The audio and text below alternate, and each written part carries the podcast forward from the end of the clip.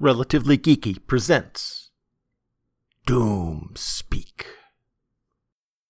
Welcome to the third, interim, lockdown episode of Doom Speak, in which we used to be observing and celebrating one of the most important runs in comicsdom the issuance by Marvel Comics of a comic bearing the glorious name of Doctor Doom. But as you know, the comics industry has gone on a corona fueled hiatus, and although Doctor Doom's return to the Spinnerack is still a few months away, we have a Latvian leader to celebrate. So in this episode, we'll be looking at Doom, the Emperor Returns, 1 through 3 from 2002. And thanks for this go out to Dr. Ange from the award winning Supergirl themed blog Comic Box Commentary for sending me this mini series a few years ago. But first, a little feedback. In a major oversight, which I'm pretty sure somehow, some way, is Shag's fault. I missed a bit of feedback last time about J.L. May, and what makes it worse is that it was from the brains behind the whole event podcasting's Michael Bailey himself. I am so ashamed. Professor, first, thank you for the kind words about my organizing this year's JL May. It was a fun challenge, and I applied the same managerial stylings that I do at work. Give everyone the information they need let them do their job and check in from time to time to make sure everything is going okay. The only real difference is I couldn't write any of you up in a performance review. But if I did, they'd all be glowing. Oh, Mike. Anyway, listening to you and Shag talk about this series sparked an interesting thought.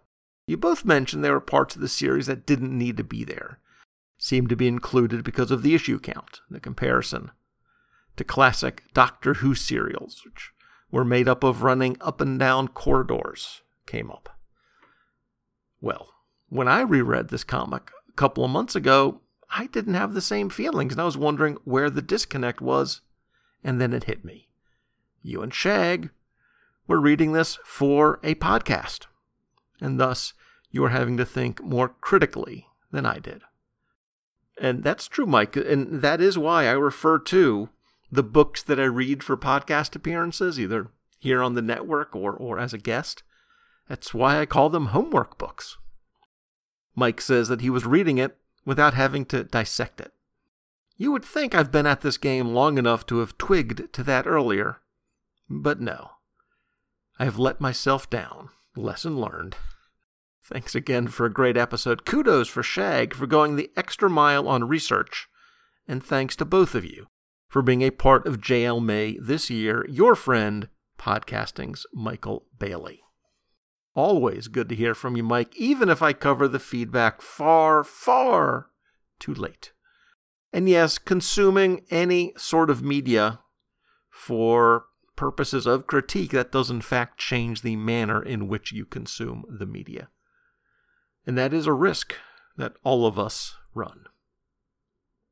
And we heard from groovy Mike Decker, who had some controversial thoughts. I planned to write you before, but was discouraged by some of my other attempts to contact the hosts of the podcasts I follow. Some of them make very entertaining and informative shows, but it seems that if you're not a fellow podcaster, they're not interested in hearing from you well, it's certainly not my place to speak for a large number of people, but I am sorry that that was your experience. And here at Relatively Geeky and our side project, Dorkness to Light, we do point out that all are welcome. Anyway, Groovy Mike continues. I wanted to thank you and M for producing some of the best comics reviews I've ever heard. I always look forward to new episodes, even when it's about a comic I don't care about, or an ironclad Latvian dictator whose politics I'm opposed to. Reed, Richards, Rocks. You know, Groovy Mike, you're really testing that all are welcome philosophy. Because it's so sad when someone who appears so bright and is such a good feedback writer like Groovy Mike, when someone like that has so clearly been brainwashed by what is being spoon fed to them by hashtag big comic and their allies in the media and the history books. It's a shame, Groovy Mike, because you always seem so groovy, you know? But this, I just don't know what to say. And on last episode specifically, where we covered supervillain team up, we heard from Doom himself, reporting through the Twitter feed of the Empire 6, who put the whole situation into proper and sober perspective. No new issues of the ongoing, only because Doom demands it. He wants his faithful followers to stay safe, continue to keep your distance, and wear a mask like Doom. Perhaps I will allow Marvel to resume telling tales of my magnificence if all submit to this decree.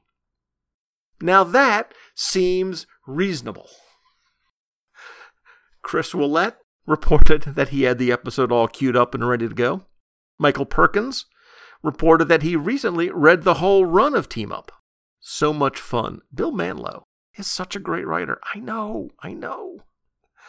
Then Michael turned to a topic that generated a surprising bit of back and forth really wish the Shroud could have become more of a Moon Knight type figure in the Marvel Universe. Keck W followed up telling me not to diss the Shroud. Wow, I'm surprised I found two big fans of the Shroud. I mean, the two big fans of the Shroud. Mike Zamkowski complained about how expensive quarantine was becoming for him. I liked the Doom episodes so much, I bought the trades for his Pottersville stories. And now it's supervillain team up, just doing my part to help the economy. Thank you, Mike. A grateful nation thanks you. Ranger Gord nailed it in his response. I was horridly distressed to hear that this reject ruddy boned rapscallion had infiltrated the pristine boundaries of sacred Latveria. Bad enough to have the affluent Namor and the rest of those Doomvengers and frantic four floundering about the palatial kingdom, but now we must have this failed Stalag 13 miscreant waving the participation trophies of his failed fascist phlegmatic Fuhrer in this publication? Seems more like Stan propaganda to prop up the all sides are fine people philosophy. Bah! There are no sides in Doomstadt. The fine angles of the armor of his Lord Von Doom reveal no sides, and no labels shall stick upon his fine cloak finery. Hashtag Big Comic once again fails in its agenda. It doesn't realize that in Latveria, there are no Russians, no Arabs, there is no West just one holistic system of systems, one interwoven, multi Latverian dominion of doom. Marvel. You have tampered with the primal forces of Von Doom, and you will atone. Um, also, good podcast. Bye. Well, Gord. Good feedback. Social media support for that episode also came from Billy D from Into the Weird, Karen from the Sweet Between the Pages blog, Robert Ludwig, the most sane man among us, Pop Culture Preacher, Nine Boxer Nine, Sir, Sir Martin of Gray, Spy Vinyl, Chuck Daddy 64, Gene Hendricks from the Hammer Strikes, Sir, Luke Giaconetti, Mike from Comics in the Golden Age, and our network listeners of the year, Countess Ruth and Count Darren of the Sutherlands. Thanks for all of that feedback, everybody. I am pleased by your response. And so is Doom. We'll be right back after this promo to talk about Doom, the Emperor returns. If you wake up with the blues, trying to fill your day with news, there's one thing you must remember no agenda in the morning. For a healthy, balanced news diet, try noagendashow.com. In the morning, in the morning, in the morning, in the morning, in the morning, in the morning, in the morning. and other Satellite. monitoring systems. and systems, special secret satellite systems, moon bases. Caliphate! I'm Joe Biden, and thank you for taking the time to listen. Adios, mofo. The best podcast in the universe. Dvorak.org slash NA. And we're back. Doom, The Emperor Returns, was a three part miniseries which were cover dated January, February, and March 2002, and all had cover prices of $2.50. Meaning that when everyone's favorite comic book blogging physician, Dr. Ange, sent these to me, that represented a 100% markdown off that original retail price. We're going to run the synopses together as one long epic tale of one lone Latvian leader battling to once again become emperor of all he surveys. Spoilers. And then we'll discuss the whole storyline after that. All three of these issues were written by Chuck Dixon, with pencils by Leonardo Manco, and inks by Manco with some help from Klaus Janson and John Stanisci. All of the covers are by Leonardo Manco and colored by Jose Villarrubio. The cover of issue one shows Doom, arms crossed, looking out at us, with a bit of lightning flashing in the background. And he is looking out at us awesomely. The cover is a great mix of green and black and red and blue. A very nice poster image. The Emperor Returns, Part 1, starts with Doom monologuing. All the world has turned against me. Is this what I received in return for offering them a planet doom at peace, overseen by my benevolence? I sometimes wonder why I bother. In a high tower overlooking a world at war, we see Doom speaking to his faithful aide Lancer, who we met in Chuck Dixon's miniseries from a year before, just called Doom. Doom then gives us the historical context, and by historical I mean comic book historical. We learn that this is a follow up to events stemming from the Marvel mega crossovers Onslaught, Heroes Reborn, and Heroes Return. This world is not the place of my birth, it is a construct, a pale imitation of a planet sharing the same orbit on the opposite side of the sun. It is an imagining from the mind of a child, Franklin Richards, the son of my enemy. A bitter irony.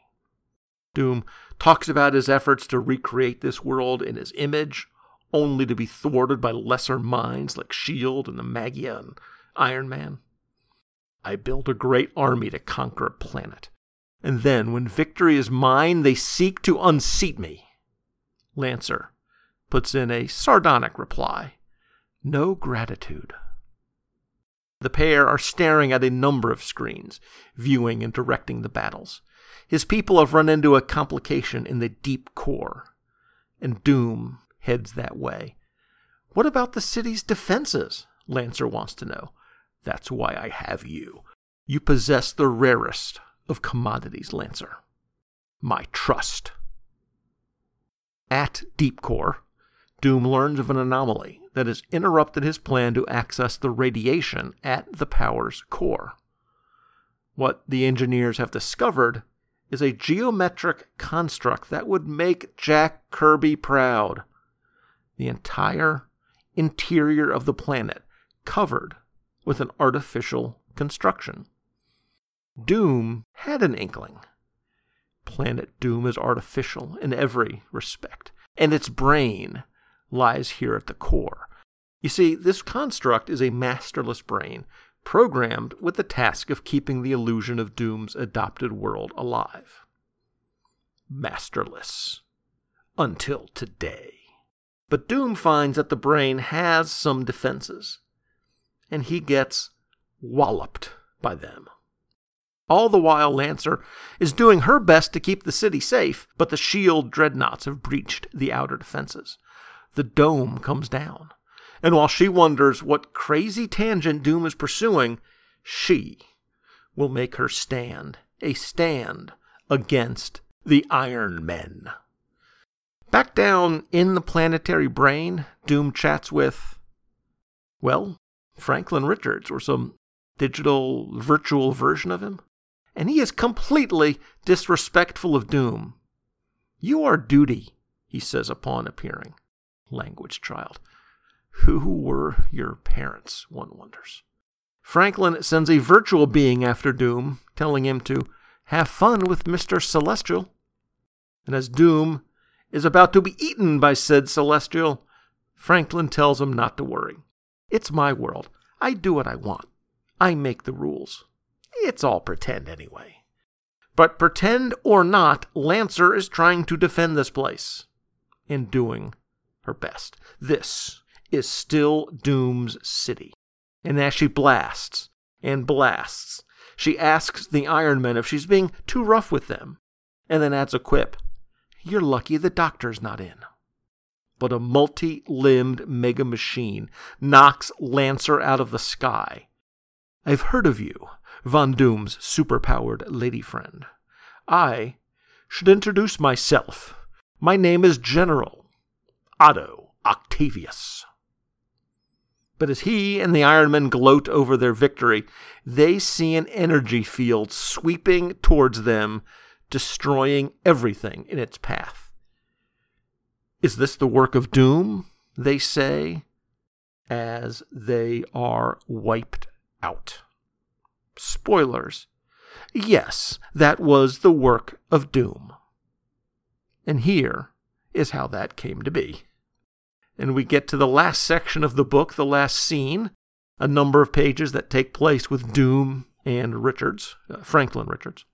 Doom assures the child that he is not jesting when he says the world is in chaos.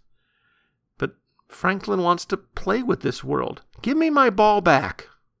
Problem is that Franklin is a victim of his family's brainwashing. You're a bad man. My dad says so. And Uncle Ben says you're the baddest guy ever. Man, oh man. Where's Child Protective Services been? I mean, look, this is what happens when you hire Agatha Harkness as your primary daycare provider. This is inexcusable. Anyway, Doom convinces Franklin that he, Doom, will do a great job recreating the world, and that yes, there will even be ponies. And at this point, Franklin has a moment of blinding insight. You're not as bad as mom and dad said you were. Well, yeah, because their parenting style is lies, lies, and more lies. Doom absorbs the massive power from within the planet, taking it into himself. And after, the kid does get a bit too familiar saying, as they are riding up the elevator to the surface of the new and improved planet, I can't wait to see what you made, Mr. Doom. We are seconds from the surface. And I am called Doctor Doom. Again, this kid has no manners, no respect. This is what happens when a couple, or in this case, let's just lay our cards on the table, when a male has the ability to father a child, which, given the male we're talking about, is a bit surprising. Negative zone energy happening there. But anyway, this is what happens when a male exercises that ability without being responsible, without being prepared to be a parent, a father. Mr. Doom. Mr. Doom. See, Franklin probably heard language like that growing up. And it's just not healthy. It's just not good. I, I'm sorry. I'm so passionate about this. Okay, let me let me dial it back. Because Doom and Franklin do arrive back on the surface, seeing the new world. And Franklin can only say, Cool. And Doom says, Incredible. This is Planet Doom as it was ever meant to be, as the world would be under the stewardship of Victor Von Doom. This world is perfection. To be continued. The cover of issue 2 shows Doom doing one of the things Doom does best loom. He's looming over a series of armored warriors carrying Latverian banners and hailing Doom.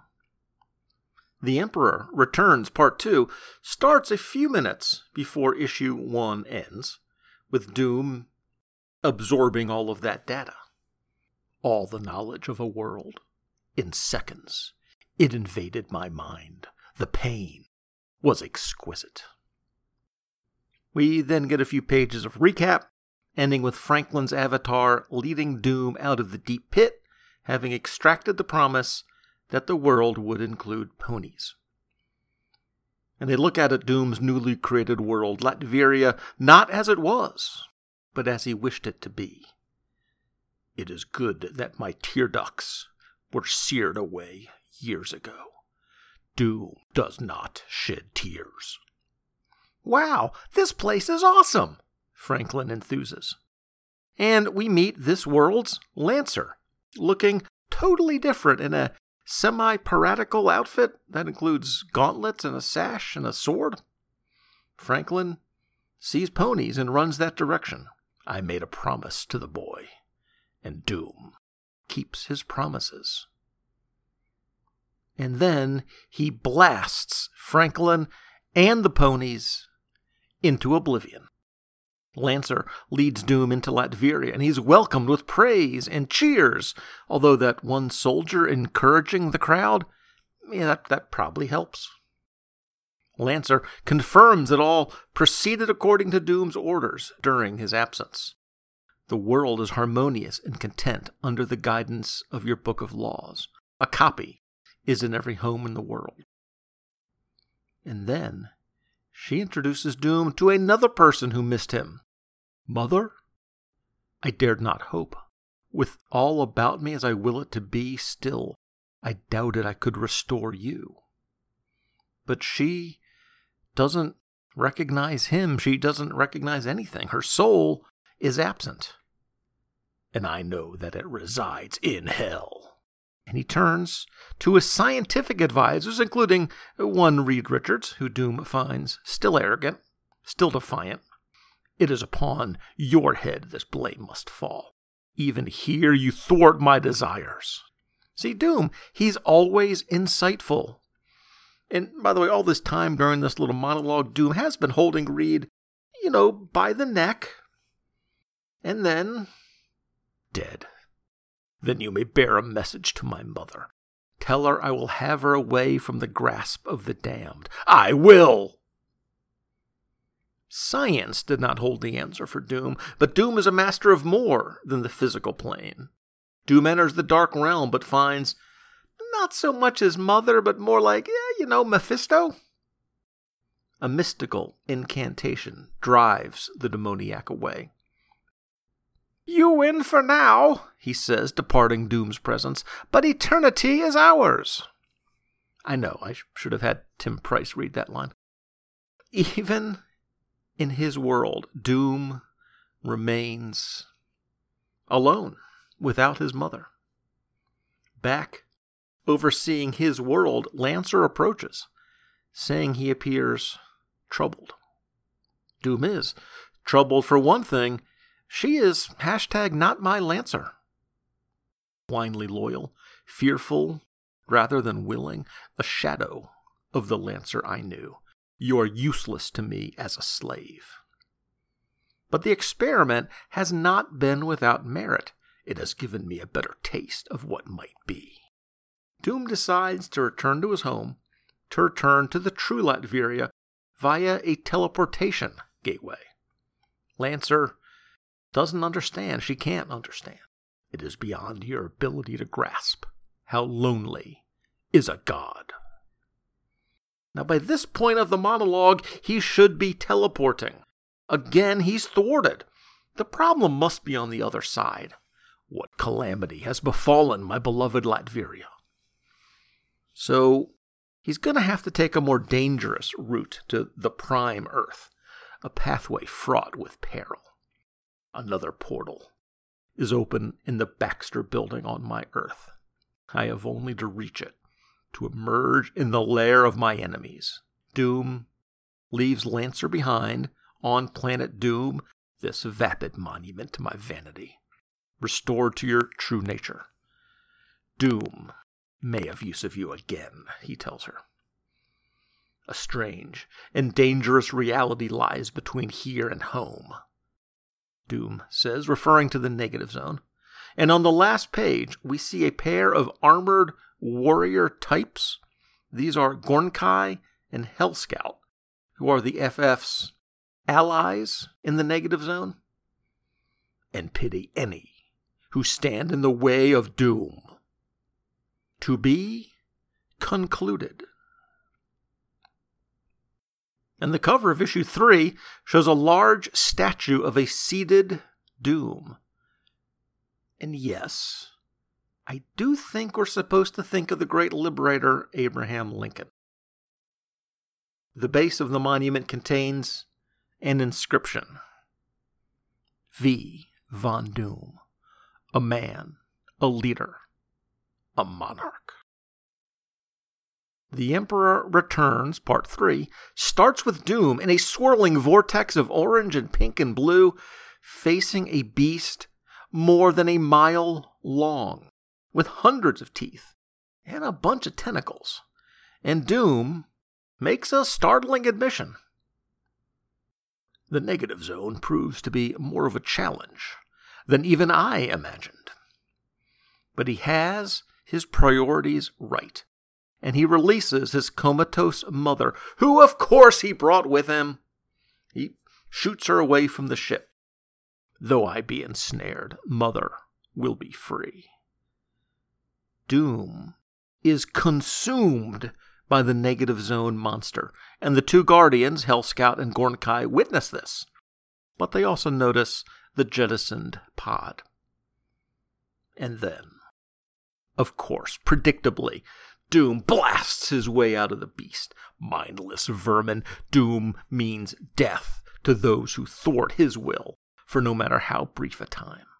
Hell Scout has brought Doom's mother to his superiors at Pilgrim Rock, and they all do look kind of pilgrimish.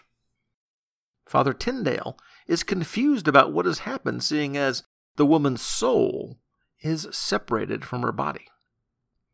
And then they see Doom flying right at them. He cometh for the soulless crone, they say, displaying their ignorance and ageism. He brings us naught but death and destruction, they also say, displaying their insight and keen grasp of the obvious. He introduces himself politely upon arrival. I am Doom. Be that thy name, or be that thy nature? To you, I may be both. They all battle for a bit, and then after he mentions that it's his mother in the stasis field, they do try to have a chat. Doom explaining that he's been exiled to this place against his will, and that all he wants to do is reunite his mother's soul and body. That is what he wants to do. It's not really all that he wants to do. They end up agreeing to lend Doom a ship, but one of the members of the group, a blind seer, says that he knows that what Doom says are lies the two of them have a brief chat, which ends with the seer passing out. Now, in his mercy, Doom did not kill the man, just disabled him. Because he's a hero. As the preparations are made, a little demon guy shows up, sort of like a Halloween costume, like red PJs and a pitchfork. This is, in fact, Franklin Richards or his avatar. Doom didn't really destroy him, but only a part of him. I'm like software, like a video game. And you absorbed me with the rest of the database on Planet Doom. I'm in your armor system. You'd have to reboot to get rid of me, and that might kill us both. Doom sends a few reasonable bits of blasting at him, which Hell Scout doesn't take kindly to. It is not a child, it is a demon, an enemy of mine, one that takes many forms. But they don't buy that, especially when another version of Franklin explains that Doom really just wants to steal their ship. And then the little tyke starts to shut down Doom's defenses, meaning that Hell Scout's weapons begin to have an effect. Doom wisely engages in the time honored war tradition of the strategic retreat. But Franklin, he gets, I mean, not just mean, but he goes low. Where are you running off to, Mr. Doom? Is your mommy calling you? Now look, that's a great line, Chuck Dixon. But it's still a horrible thing for Franklin to say. It is cold on many levels. Doom manages to get the ship, load his mommy onto it, and take off. But Franklin recovers. He can't get away from me. Doom's plan is to locate all the files in his database containing Franklin Richards slash exe which is just short of two quadrillion files. Purge all files. I will not return to Earth with that virus in my system. But the Franklin construct, that virus, doesn't give up so easily. It'll take time for all the files to be deleted, Mr. Doom. And if that isn't enough evidence of the kid's just lack of respect, he adds, you're a bad guy, like Daddy and Uncle Benji say. Franklin talks more about deleting files, pointing out that Doom's mother would not survive the reboot. But he also tells the adult in the room, whom he should really have a lot more respect for, he says, She's not your mommy. She's no more real than I am. They fight, they tussle, they argue, and then files purged. No, no, mother, lost again. But he survives the fight, and then he just drifts and drifts until negative zone portal breached. For weeks, months, in the harshness of the negative zone. But inevitably, as all things must, then we get to the last page of the issue of the series. This universe yields to doom in the heart of my greatest enemy's lair. Doom is home. The end. So, what did I think of this miniseries? You know, it, it's interesting that the purpose of the story from you know Marvel's publishing perspective and in terms of what has to happen here, it's actually very small. After the big Marvel events we talked about earlier, everyone is back on the right Earth. Everyone except for Victor. So Chuck Dixon has to get Doom back home. I just assume that those were his marching orders. And given that sort of small, one sentence assignment, he produced a series with an epic scope and some legitimately big moments. But before I get too far down the road talking about story and plot and scripting, I do want to talk about a few bits of the art. And first, we have to start with Doom's design because it is distinctive here. In this series, the eye holes and mouth hole of the mask are much larger than they are in the standard armor, and you can see a lot of skin around his eyes and his mouth and that skin is pretty messed up, pretty scarred. And I think that more or less I like that. It does humanize the character, which is positive, and, and that certainly is one of the points of this miniseries. But it certainly is a different choice. Uh, that element, that that artistic bit, is definitely non-standard. Now, of the Doom sketches that I've had done over the years, which I started at Heroes Con, it's interesting to see how the different artists dealt with the metal mask and how much you see under the mask, uh, especially around the eyes. It's one place where artists get a chance to display their own style, put their own spin on the design. You know, the cloak is pretty iconic. The colors you don't really mess with. The armor, the arms and legs, that's pretty consistent. But the mask, the mask seems to be the place where the artist can flex their muscles and, and to some extent do their own thing, or at least put their own unique twist on the design. And I will comment on one element of this briefly, and that is we see Doom's skin, and the skin tone does range a bit from issue to issue, from cover to cover. It can be peach or pink, and it also can be a darker, uh, more tan, uh, olive uh, skin tone, which I, I think is probably the best choice given the ethnic heritage as, as usually presented for the character. But seeing little bits of skin under a mask with shadows and all, you really can't read too much uh, into that, I think. But in terms of art and design, I do want to talk about Lancer's outfit, or we should say outfits.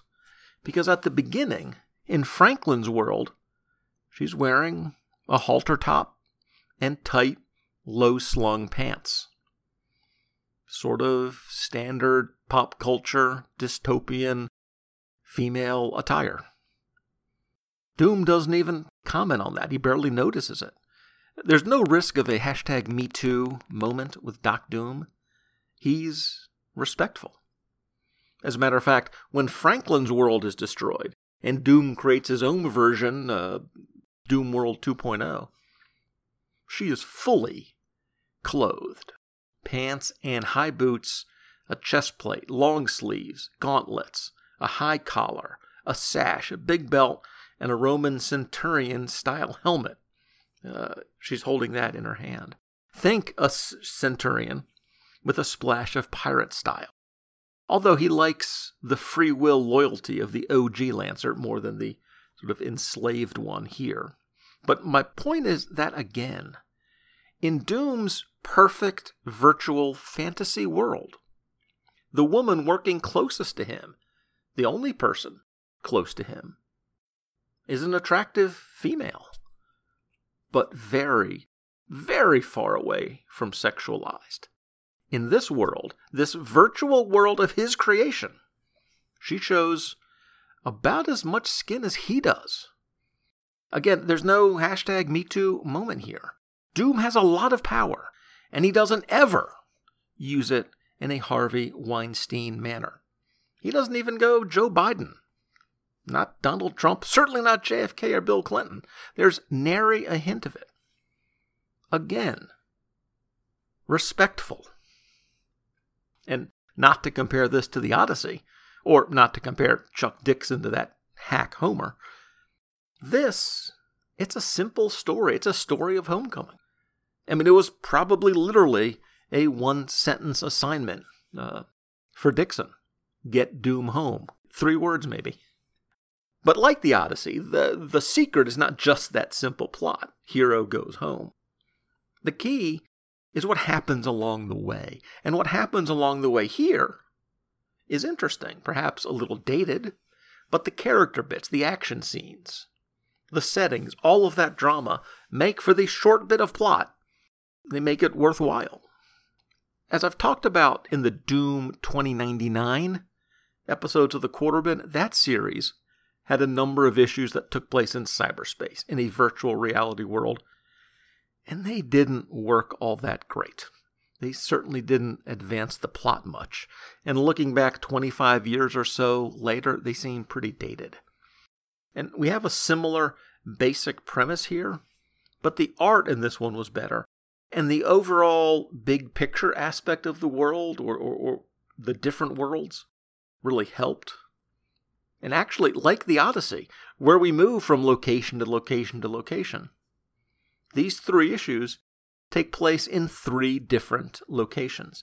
Issue 1 takes place on Counter Earth, Franklin Richards, uh, his, his constructed world. Issue 2 takes place on Doom's recreation of that uh, Doom world, with a little trip to that world's version of hell, I guess. And then issue 3 takes place in the negative zone. Each one used the same structure, where the last page changes the location and sets up what's going to happen in the next issue.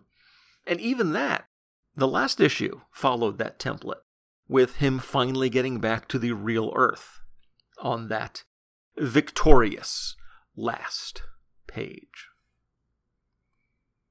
But obviously, the true theme of this series, what Chuck Dixon is really getting at, the story he's really telling here, it's a tale of two parenting styles, tale of two children.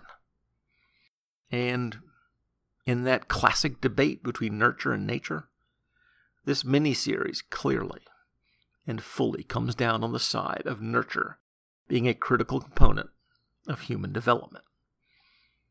On one hand, you have Franklin Richards being raised by absentee parents and, let, let's say, a strange choice as a primary child care provider.